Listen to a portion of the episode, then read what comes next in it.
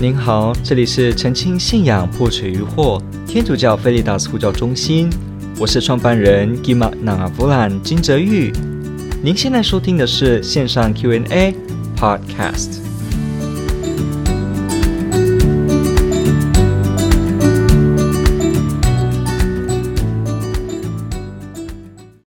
基督信仰如今分裂的这么多的宗派。请问怎么看待这个局面呢？这是主所愿意的吗？是主的旨意吗？那当然不是，因为我们知道，从起初耶稣基督建立他自己的教会时，他从来就没有说这个教会要分裂，他也没有建立两个或三个教会，他只有建立这一个普世教会。那这个一个普世教会呢，从十二门徒到各个地方建立了地方教会 （local churches）。然后呢，这些就共融的合而为一，一个耶稣，一个教会，一个洗礼，一个信仰。然后呢，同一个主的餐桌就是弥撒盛宴。所以教会从起初就不能够去分裂耶稣基督，就不能够让耶稣基督呈现两个版本的耶稣基督。合一这件事非常重要。我们知道耶稣在准备他最后的人生人生旅程的时候呢，他特别的也提到了他。跟天父祈祷时候的那一句话，他说：“父啊，愿他们合而为一，就像我与你原为一体一样，跟你合一一样。”我们可以看到耶稣跟父的关系是这么亲密跟合一。耶稣竟然是希望他所建立的新以色列子民教会也是这样子的合一，可见的这个相亲相爱的愿景跟密切，这是耶稣的心愿哦。耶稣非常的期望。我们是真正的合一，所以导致任何有这种分裂跟促成分裂的事情呢，它都不是耶稣基督原本对教会的初衷、计划以及蓝图。那这样子，我们就要看，那怎么办呢？竟然这不是主所愿意，也不是去主的旨意愿意的要得到这样子。不过现今发生的这些事情呢，我们可以怎么去看呢？我想我们可以去看这个天主教教理 （Catechism of the Catholic Church） 八百一十七条，他就开始去讲到关于合一的创伤。那我可以念一下。八百一十七条，他说：“事实上，天主的这个教会呢，从起初就出现了若干分裂。圣保禄中途曾以严厉的话加以责斥，所以这个在保禄时期呢，啊，第一世纪就开始有了。”有这样的情况，那我们看有在读圣经的人就会知道，包括这个格林多前书啊，然后很多的这个包括罗马书里面提到的这个劝勉啊，你都可以注意去发现到初期教会有这样的危机，有碰到这样的一个挑战。OK，教理继续说，但在其后几个世纪中发生了更多的纷争。有规模不小的团体 与公教会脱离了全面的共融，对于此事，有时双方都难辞其愧。OK，这是教理所表达的哦，这就表示了说，教会呢，他是知道耶稣基督的教会在历史上人为方面、人为个人的人为方面，有时也没有完全的尽天主的义务，所以呢，这个状况导致的分裂呢，教会相信。不只是离开出去的团体有责任，也包括这些人为的人，天主教会内人为的这个人的部分呢，他也一样有所责任。所以双方跟任何情况下，每个时代的人都要去深思这个合一的部分，合一的议题。教理说，破坏基督身体合一的分裂呢，就是异端、背教、裂教，都是因人的。罪恶而发生的，OK，所以呢，教理就引用奥利镇 Origen 他所讲的，说哪里有罪恶，哪里就有分歧、裂教、异端、争论；反之，哪里有德行，哪里就有团结、共荣，众信徒借此能形成一心一德。OK，好，那八百一十八条说，今天那些生于此等分裂的团体及受过基督信仰教育的人，不能责以分离之罪。小心哦，不得。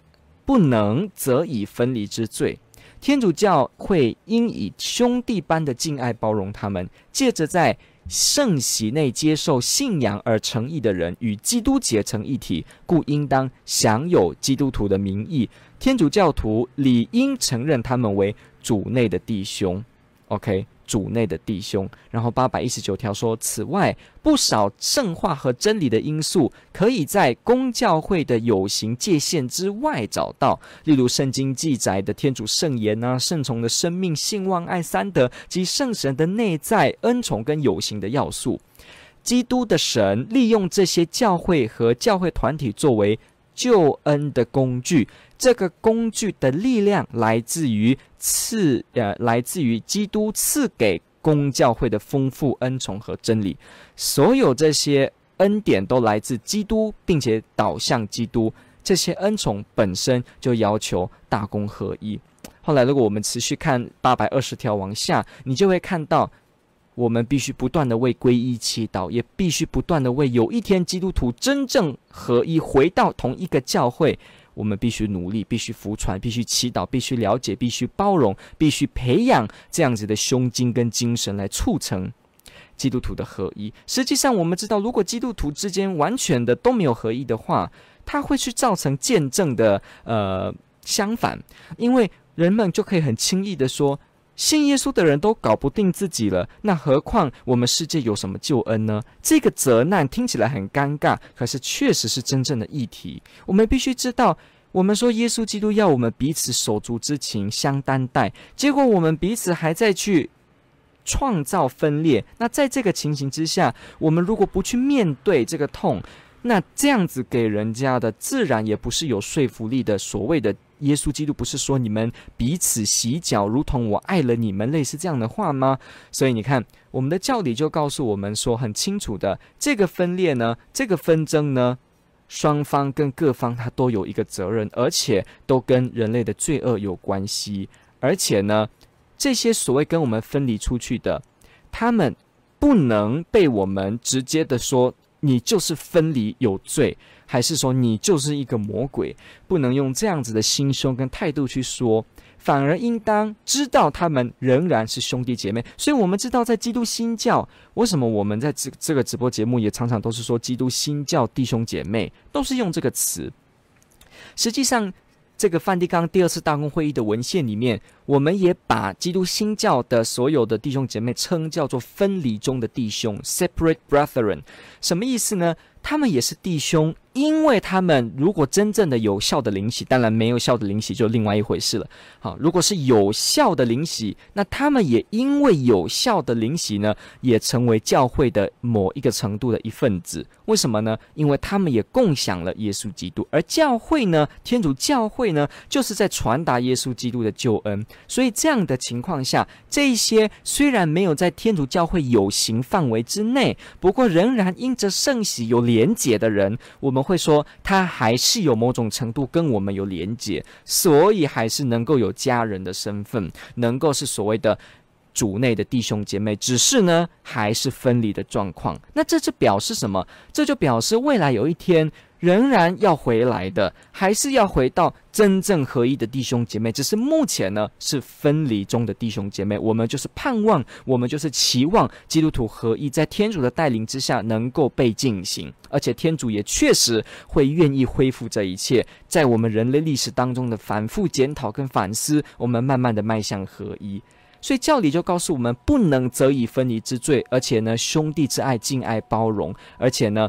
我们理当承认他们是主内的弟兄，而且呢，他们那边也仍然有不少真理的因素。当然不是像天主教会有这么完整的、完备的，不过呢，它仍然有许多的因素，所以不能全盘的否定。那我们要不断的为合一祈祷，合一的圣神为合一努力。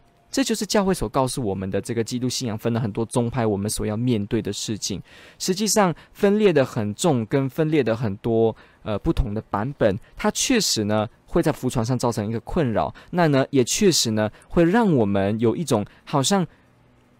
有时候我们在这种分别当中，也会难以发现到基督的爱。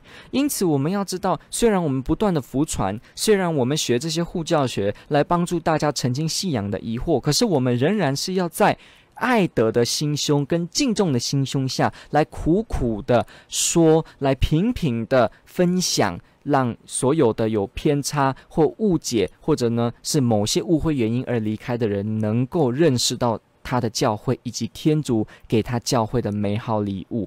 所以这是我们所要努力的。感谢您的提问，这个问的非常好，天主爱您。